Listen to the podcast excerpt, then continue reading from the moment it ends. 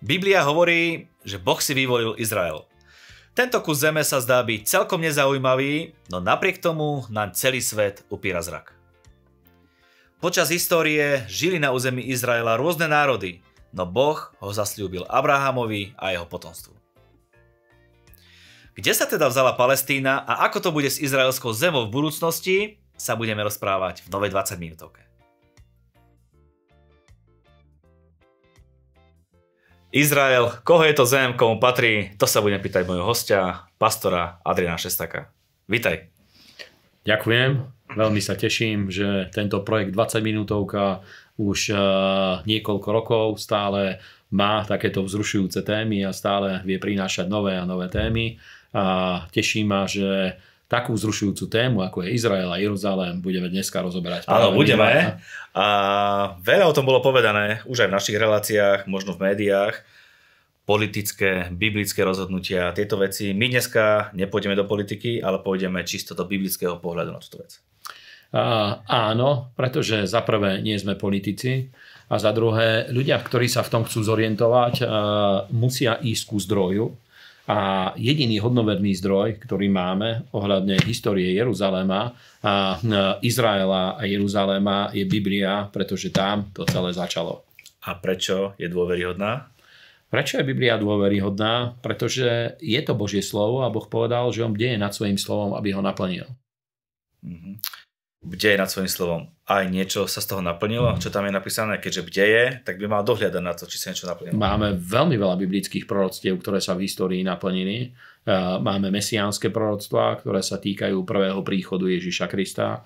Máme proroctvá, keď už v histórii viackrát sa udialo, že Jeruzalém bol vyplienený, Izrael stratil svoju zem, o tom, že sa znovu vrátia späť. Znovu bude vybudovaný Jeruzalém, keď bol zborený chrám, o tom, že chrám znovu bude postavený. Máme obrovské množstvo proroctiev, ktoré už sa naplnilo počas histórie a my žijeme vo vyvrcholení tohto prorockého kalendára. Je to rozdiel biblický a politický pohľad? Odporujú si voči sebe, idú proti sebe, alebo aj tak príde čas, kedy sa to nejako spojí niekde? Ja poviem iba veľmi krátko. Je to situácia stará niekoľko rokov. Uh, mal som rozhovor s jedným človekom, ktorý bol vo vrcholovej politike a pozvali ho do jednej relácie.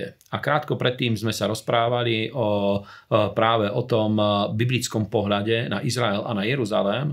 A keďže on uh, je kresťan, ale nemal túto tému až tak uchopenú, veľmi ho zaujalo, keď sme sa o tom spoločne rozprávali. A keď ho pozvali do tejto relácie, bola tiež nejaký konflikt v Gaze, nebola to táto vojna, ktorá začala siedmeho októbra, ale v histórii pár rokov dozadu to bolo. A on mi zavolal, že ako by mal reagovať a argumentovať. A ja som mu povedal pár vecí a bol veľmi šťastný z toho, pretože politici väčšinou, keďže nie sú kresťania, mnohí politici nie sú kresťania, niektorí sú. A aj keď sú kresťania, nie všetci majú uchopený práve ten pohľad na Izrael a na Jeruzalém, ktorý nám dáva Biblia ako Božie slovo, ten Boží pohľad, práve preto sa v tom ťažko orientuje. Pretože keď niekto sa pozrie na históriu, poviem, tridsať rokov, päťdesiat rokov, sto rokov, to pre Jeruzalém a pre Izrael to nič nie je. Uh, raz sme boli v, v Izraeli, ešte poviem jednu situáciu, a rozprávali sme sa s našim sprievodcom a hovorili sme, že u nás sú tiež historické pamiatky, síce nie také staré, a on sa smial a hovorí, no že áno, že u vás sú rôzne kaštiele, hrady, ktoré majú uh, tristo, štyristo, päťsto rokov. A on hovorí, že v Izraeli, keď niečo má menej ako dvetisíc rokov, že to považujú za novorodenca.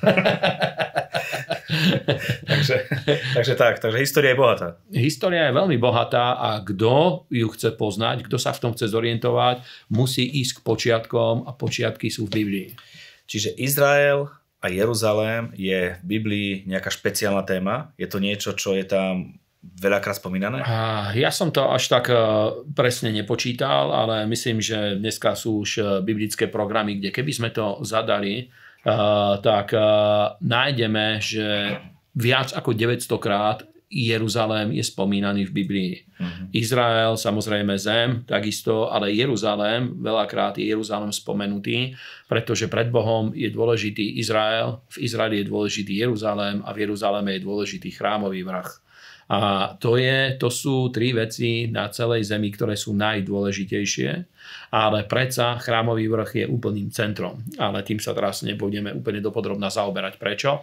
Ale a, vieš čo, chrámový vrch je zaujímavá téma, tam začalo ľudstvo. A, áno, podľa židovskej tradície, hore na chrámovom vrchu je to miesto, odkiaľ Boh zobral zem, keď, keď tvoril Adama, tam ho stvoril, tam vyformoval tú hlinenú nádobu a vdýchol do neho dých života. Potom tá Abrahám obetoval Izáka? Áno, presne tak. Na tom istom mieste? Áno, presne tak. Tam bol obetovaný Izák, potom tam bol postavený chrám. Šalamún tam postavil chrám, neskôr to bol, neskôr tam bol ten chrám, ktorý postavili alebo obnovili za dní Ezdráša. Potom to bol chrám, ktorý prebudoval Herodes. To bola úplne veľkolepá stavba a chrám tam znovu bude stáť. Mm. uh, takže povedal si, že, alebo povedali sme si, že Biblia, Biblii je Jeruzalém a Izrael veľmi dôležitá téma. Áno. A práve tí odporcovia tvrdia, že práve kvôli tejto knihe sú všetky tie konflikty, ktoré máme dnes. A to nie je pravda. Táto kniha nevytvára konflikty. To vôbec nie je pravda. Práve konflikty vytvárajú ľudia, ktorí sa snažia poprieť túto knihu. A to je, veľké, to je veľký rozdiel, pretože táto kniha určovala skutočne smer a určovala trendy tisíce rokov dozadu. A keďže Božie slovo je večné a je neomylné, práve otázka Jeruzalema a Izraela je preto dôležitá. A preto je dôležitá, my sme ju skúmali z biblického hľadiska, nie politického, pretože rozhoduje o tom, či my vieme uznať to, že skutočne Boh je zvrchovaný a je pánom nad celou zemou. V skutočnosti aj konflikt ohľadne Izraela a Jeruzalema, a to je tak nezaujímavý kus zeme z toho prírodzeného hľadiska. Tam nie sú zlaté bane, nie sú tam diamantové bane, nie je tam ropa a predsa o pozornosť celého sveta sa sústreďuje na tento kúsok zeme a v tom kúsku zeme je dôležitých niekoľko sto štvorcových metrov, niekoľko stovák štvorcových metrov, ktoré sú na chrámovom vrchu. A prečo je to tak dôležité? Pretože Boh povedal, že on si vyvolil Izrael, on si vyvolil Jeruzalém a v Jeruzaléme si vyvolil chrámový vrch. A ten konflikt, musím povedať, aj keď je to možno veľmi závažné tvrdenie, to je konflikt ľudstva s Bohom. A tento konflikt pretrváva od Adamovho pádu do hriechu v rajskej záhrade. Máme celú históriu od Genesis až po knihu Zjavenia. A Biblia nám, nezá, nám opisuje aj históriu, ale hovorí aj o budúcnosti, pretože máme biblické proroctvá. A biblické proroctvá, to je história napísaná v predstihu. To je, ako keď my si zoberieme noviny, kedy si bol taký seriál, samozrejme bolo to science fiction, keď ja som bol tínedžer, bol taký seriál, že, ktorý mal takú podstatu, že každé ráno jeden človek našiel si pri svojich dverách noviny, ale tie noviny boli písané deň dopredu. Vždycky tam boli udalosti, ktoré sa mali udiať. A on išiel a snažil sa do toho zasiahnuť a keď čítal o tom, ja neviem, že niekde mala byť autonehoda, alebo niekoho mali zabiť, alebo vykradnúť banku, on sa snažil toto zmariť, aby, aby sa to neudialo, aby chránil pred katastrofami ľudí. Bolo to samozrejme science fiction, ale Biblia je písaná veľmi podobným spôsobom. Takže keď sa pozrieme na to, čo píše Biblia o dnešnom Izraeli, o dnešnej situácii alebo o to, kde sa Izrael nachádza dnes, ide Izrael pod, podľa toho scenára Biblie? A, absolútnym spôsobom, áno. Izrael ide úplne podľa toho scenára. A, dokonca Pán Ježiš v dvadsiatej štvrtej kapitole Matúšovho evanielia, to je to, to miesto, väčšina biblických vykladačov považuje za nervový systém alebo za chrbticu všetkých proroctiev, pretože samotný Boží syn dal proste určitú líniu vyvrcholenia tých, tých udalostí, ktoré sú spojené s vyvrcholením veku. A je to skutočne tá, ten hlavný spôsob, ktorým je treba vykladať všetky proroctvá, ktoré v Biblii sú o tejto téme.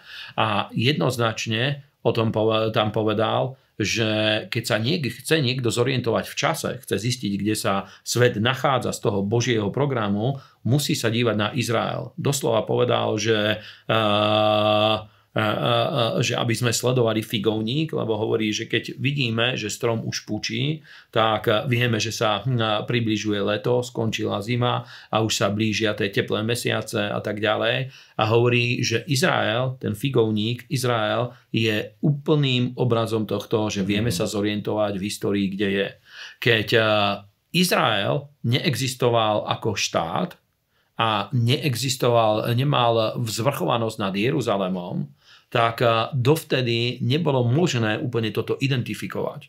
Ja viem, že v histórii boli rôzne hnutia už aj v stredoveku, kedy niektorí biblickí veriaci kresťania snažili sa vysvetliť, že kto je antikrist z tých ľudí, ktorí vystupovali na politickej scéne v ich období a tak ďalej. A v určitom zmysle možná, že to aj trafili, ale nebol to ten biblický antikrist napríklad, aj keď ne, dneska nebudeme veľa hovoriť o osobe antikrista, ale nebol to ten antikrist v tom zmysle, o ktorom hovorí Biblia, pretože ten sa bude musieť postaviť do chrámu, ktorý bude postavený na chrámovom vrchu. Tam sa posadí a bude chcieť, aby svet ho uctieval. Teda, kým nestál Jeruzalém na svojom mieste, nebol židovský, a dokonca bude musieť byť postavený chrám znovu, to je tiež veľká téma, samozrejme máme veľa veľkých tém, ktoré môžeme rozoberať, čo sa tohto týka. Dovtedy nebolo možné s istotou povedať, že už ten čas sa blíži. Ale dneska už máme štát Izrael, vidíme, že Jeruzalém je pod štátne, je súčasťou štátu Izrael, je pod vojenskou kontrolou Izraela. A samozrejme, že sú tam rôzne konflikty, ktoré prebiehajú, pretože tieto veci, o ktorých my hovoríme, to neznamená, že Izrael ako štát, že to je úplne dokonalý štát, že tam neexistuje žiadna nespravodlivosť.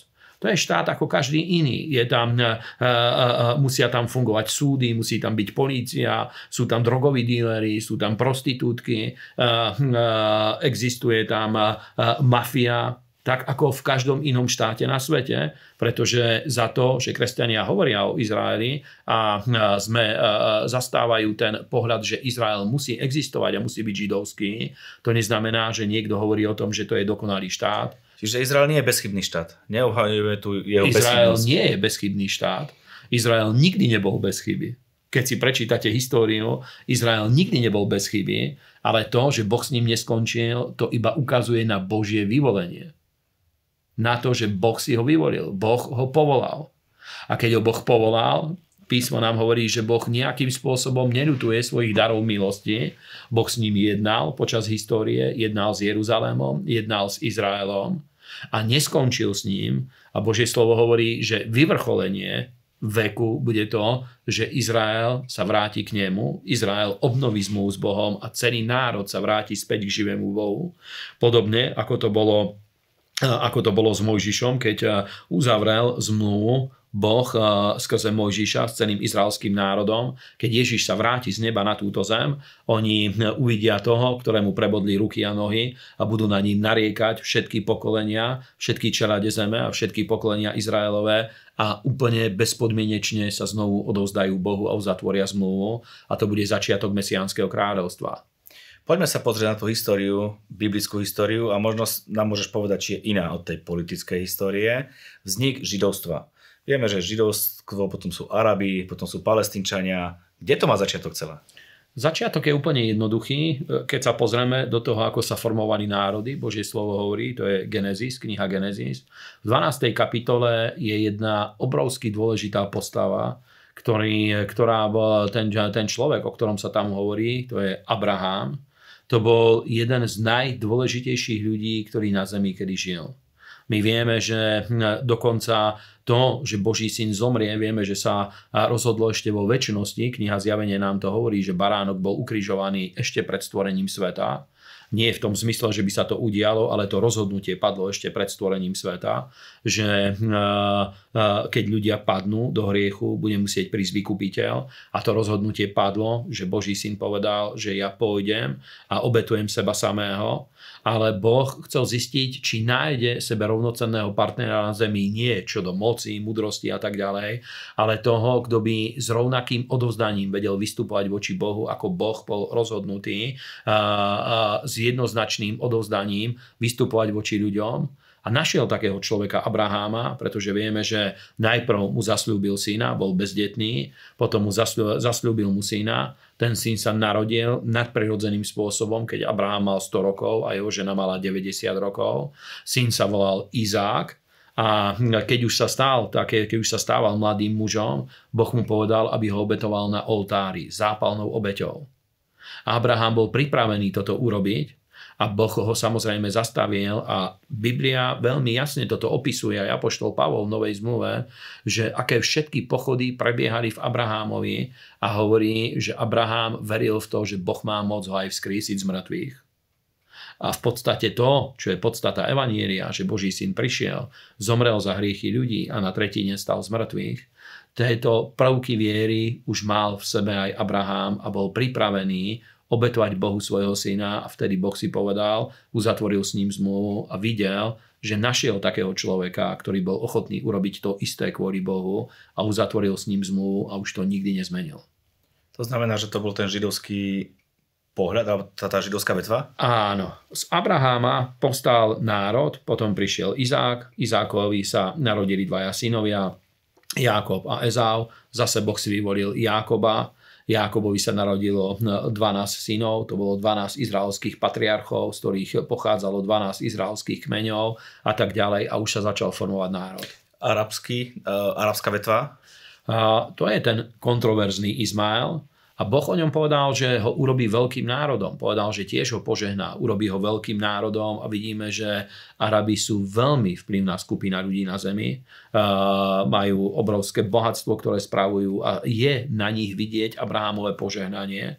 Ale Biblia nám hovorí, že dedičstvo zeme, pretože kanánsku zem, tam, kde je dnešný Izrael, Boh zasľúbil Abrahámovi a jeho semenu. A vidíme, že tú zmluvu, ktorá sa vzťahovala aj na zem, od Boha dostal Izák a nie Izmael. Potom vidíme, že túto zmluvu znova pokračoval ju Boh s Jákobom. Potom vidíme, že Boh ju zasľúbil celému izraelskému národu, keď bol v Egypte a tak ďalej. Toto sa pokračovalo. Potom vidíme Jozua, ako zaujal zem. Potom máme knihu sudcov, ako to celé prebiehalo. Máme Samuelove knihy, kráľovské knihy, kde tá história tej zeme je popísaná. Nikde nevidíme, že Izrael bol dokonalý ľud, že to boli dokonalí ľudia. Dokonca Boh o nich hovorí, že sú ľud tvrdejšie, proste, že nebol bolo možné ich skrotiť a tak ďalej, čo len ukazovalo na to, že potrebuje vykupiteľa a Mesiáša tak, ako každý iný človek, ako aj my. Ale Boh predsa si ich vyvolil, niekoho si musel vyvoliť, a vyvolil si Izrael. Čiže ten konflikt medzi Arabmi a Izraelmi v skratke, v skratke začal niekde tam. Áno, Izmael a, a Izák, to bol konflikt, Biblia o tom hovorí, že Hagar, Izmaelova matka, a Izmael Uh, si robili, posmievali sa Izákovi, pritom on bol dedičom, ale bolo to také, proste takým pohrdavým spôsobom sa voči nemu stávali. A toto v podstate ostalo až do dnešného dňa. Ten konflikt není uzavretý, pretože kvôli tomu, že sa narodil skutočný dedič, narodil sa Izák, narodil sa od Sáry, nie od otrokyne, ktorou bola Hagar, pretože Izmaelova matka bola egyptská otrokyňa, ktorá bola Sárinou slúžkou. A v tom období to bolo legálne, že keď slúžka porodila, tak jej pani, otrokyňa porodila, jej pani mohla prijať to dieťa za svoje. A toto aj urobili, ale neskôr Boh jednal so Sárou aj, aj s Abrahamom a povedal im, že ale toto nebol môj plán. Ja som povedal, že vy dvaja budete mať deti. Dieťa, pardon. Tak Boh urobil zázrak. Narodilo sa im dieťa, narodil sa Izák. A keď za to stálo, Izmael už mal štrnásť rokov, Božie slovo hovorí, nejako, nejaký taký vek. A samozrejme pohrdal Izmaelom. A Pretože to bola veľmi zvláštna vec. Narodil sa storočnému mužovi a deväťdesiatročnej žene. Mm. Proste to bola zvláštna udalosť. Bola to nadprirodzená udalosť a nemusel to každý chápať. A samozrejme, každý vedel, že to bude veľký konkurent Hagar a Izmaelovi. Preto vznikol tento konflikt. Kde sa v tom celom nachádza Palestína?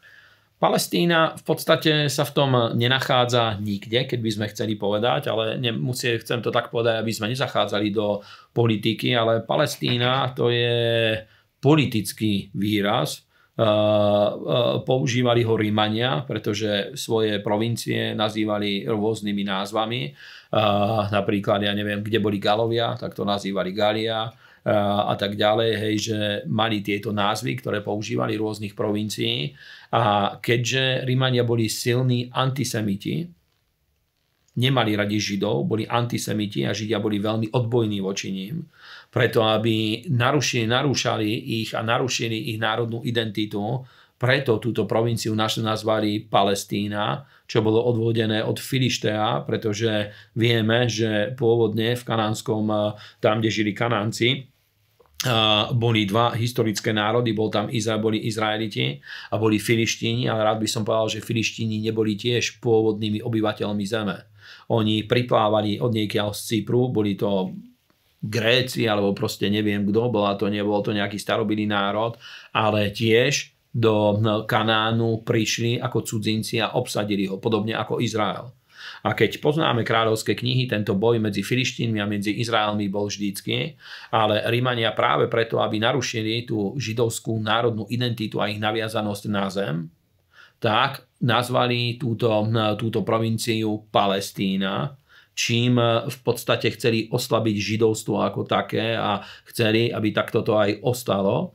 A takže to je politický, to je politická záležitosť. Palestína to je politický útvar. A moderná Palestína, palestínsky ľud, o tom, kto sú v skutočnosti Palestínci, o tom sa vedú rôzne debaty, ale ja do tohto veľmi nechcem ísť, ale aj nedávno čítal som článok, kde hovoria, že etnicky Palestínci sú najbližší práve Židom, čo sa týka dé en á a všetkého. A aj medzi diplomatmi sa hovorí o tom, sa hovorí o tom takým spôsobom, v podstate ich tak vnímajú, že to sú Židia, ktorí prijali islám, pretože ani arabské národy voči nim nemajú taký jednoznačný postoj. Nevedia, aký postoj voči ním zaujať, keďže sú to islamisti, vo, väčšej, vo veľkej miere sú islamisti alebo potomkovia islamistov, tak podporujú ich ako svojich bratov, ale nemajú voči, voči ním až taký silný vrúcný vzťah ako Arabi medzi sebou. Vrátime sa k tej úvodnej otázke. Komu patrí tá zem? Komu je zasľúbená? Bola zasľúbená konkrétnej osobe, konkrétnemu štátu? Zem v prvom rade patrí Bohu. Pretože Biblia nám to hovorí, že Hospodinová je zem aj všetko to, čo ju naplňa. A, a, a tú zem Boh odovzdal, zasľúbil Abrahámovi, kanánsku zem zasľúbil Abrahámovi. A vidíme, že počas celej histórie túto zmluvu s Abrahámom Boh nezrušil. Celá história išla týmto spôsobom. A to, že Boh je vlastníkom zeme, to potvrdzuje práve to, že počas histórie, keď Izrael aj strátil zem, a strátili aj Jeruzalém, Boh im znovu zasľúbil, že Jeruzalém bude znovu vybudovaný, znovu obsadia túto zem. Potom vidíme, že po ukrižovaní Ježiša Krista v prvom storočí, po prvom storočí napríklad Jeruzalém bol úplne obsadený a úplne vytlačili odtiaľ Židov, zakázali Židom, aby vôbec jeden Žid býval, býval v Jeruzaléme. Vtedy sa tam nasťahovala tá väčšina, žili tam iba kresťania a žili tam, keď už, keď už boli kresťania, tak žili tam iba kresťania a žili tam iba Arabi, etnickí Arabi. Ale Boh predsa povedal, že znovu Jeruzalém bude stáť. A máme tie proroctvá. Biblia jednoznačne hovorí, že Izrael a Jeruzalém bude znovu existovať. Ja sa opýtam takú veľmi zjednodušnú otázku. Keďže sme si povedali, že Izrael je zasľúbený Bohom, Boh si ho vyvolil, to znamená, že nebude nikdy porazený, preto lebo Boh nikdy neprehráva? Uh, úplne takto by som to nepovedal, pretože my vieme, že v histórii Izrael bol veľakrát porazený následkom svojich hriechov. ale predsa Boh povedal, že sa ho nikdy nevzdá.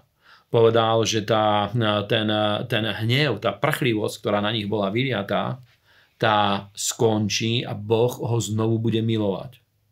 Pretože je to Boží ľud. Je to proces, ako keď rodičia vychovávajú deti. Súčasťou toho je, že deti dostanú aj tresty, ale predsa rodičia ich nikdy nezavrhli, milujú ich a to obdobie trestu má iba určitý výchovný charakter a toto je proces toho, ako Boh vytvoril. Čo môžeme očakávať na základe uh, proroctiev, kde sa nachádzame teraz? Sme v závere relácie, takže kde sa môžeme, čo môžeme očakávať? Uh, môžeme očakávať to, že uh, vojenské konflikty, ktoré sú okolo Izraela, práve kvôli tomu, že kde sa nachádzame v tom prorockom kalendári, podľa Biblie my žijeme v období vyvrcholenia veku, pred vyvrcholením veku blíži sa druhý príchod Ježiša Krista. A znovu sa dostávame k tomu, pretože samozrejme sú ľudia, ktorí sa z tohto smejú, ktorí to celé spochybňujú, a pretože považujú kresťanstvo alebo Bibliu a kresťanstvo iba za nejakú kulturálnu záležitosť alebo náboženskú záležitosť. Ale ja by som rád vysvetlil svojim divák, našim divákom, že práve biblické proroctvá a ich naplnenie nám ukazujú to, že Biblia to nie je kulturálna záležitosť.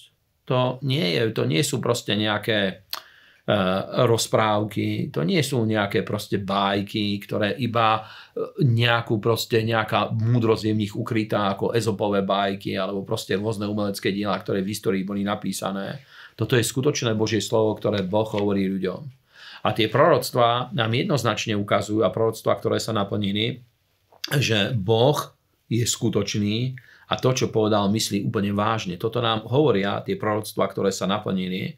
A keďže počas histórie proroctvá sa vždycky naplňali a aj keď boli rôzne protivenstvá voči tomu, naplnili sa, presne tak aj proroctvá týkajúce sa Jeruzalema a Izraela sa naplnia. A preto, že my sa nachádzame v tom bode pred druhým príchodom Ježiša Krista, a môžeme jednoznačne povedať, že tie vojnové konflikty, ktoré budú, Izrael v nich vyhrá. Mhm. A to nehovorím preto, preto ja mám rád Izrael, mám rád aj Židov, ale nie som človek, ktorý by bol proti Arabom. Tu nejde proste o politický konflikt. Ja, my proste, ja vôbec toto nechcem vytvoriť, ani o týchto veciach nehovorím z tohto pohľadu. Ale Izrael vyhrá. A, a takisto vidíme, že tak sa, bude, tak sa zmenia udalosti vo svete, že bude postavený chrám na Chrámovom vrchu. Pre mnohých to bude šok. Teraz, keď začal tento konflikt siedmeho októbra, tak aj keď západné médiá sa tomu veľa nevenovali, ale sú rôzne zdroje, kde je možné nájsť, kde dá sa vidieť, že určití politickí vodcovia z arabského sveta sa vyjadrili proti tomu, že oni nedovolia, aby bol postavený chrám na Chrámovom vrchu. Pretože v skutočnosti oni vedia, že toto, sa, toto je v pozadí, prebieha táto príprava, že chrám bude postavený. A to, že bude postavený, Biblia o tom hovorí, že chrám bude postavený. To, že Jeruzalém musí ostať židovský, to je pravda, pretože Ježíš sa vráti ako, ako spasiteľ a vráti sa napríklad na Olivový vrch, kde dneska obyvatelia, ktorí žijú na Olivovom vrchu, To, sú, to je arabská časť, to je východný Jeruzalém. Ale Ježiš sa nevráti do arabskej časti. Vráti sa tam, kde povedia, že je požehnaný ten, ktorý prichádza v mene pánovom. A ja chápem, že to je veľmi ťažké o tomto hovoriť. Proste z politického hľadiska je toto veľmi ťažké pochopiť. Ale máme Zachariášové proroctvo, ktoré nám hovorí, že v posledných dňoch Boh učiní Jeruzalém kameňom veľkej ťarchy a čašou opilstva, a každý, kto ho bude chcieť zdvihnúť, sa na ňom poraní. A to je proste realita, to je skutočnosť. Viac sa nám už dnes nezmestí do dnešnej relácie. Ďakujem ti veľmi pekne. Niečo sme otvorili, ďaleko nie uzavreli, ale je tam veľmi veľa toho. A ďakujeme všetkým za diskusie, za komentáre, ktoré prídu.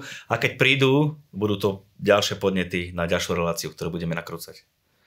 Takže ďakujem ti pekne za tvoj čas. Prajem veľa úspechov.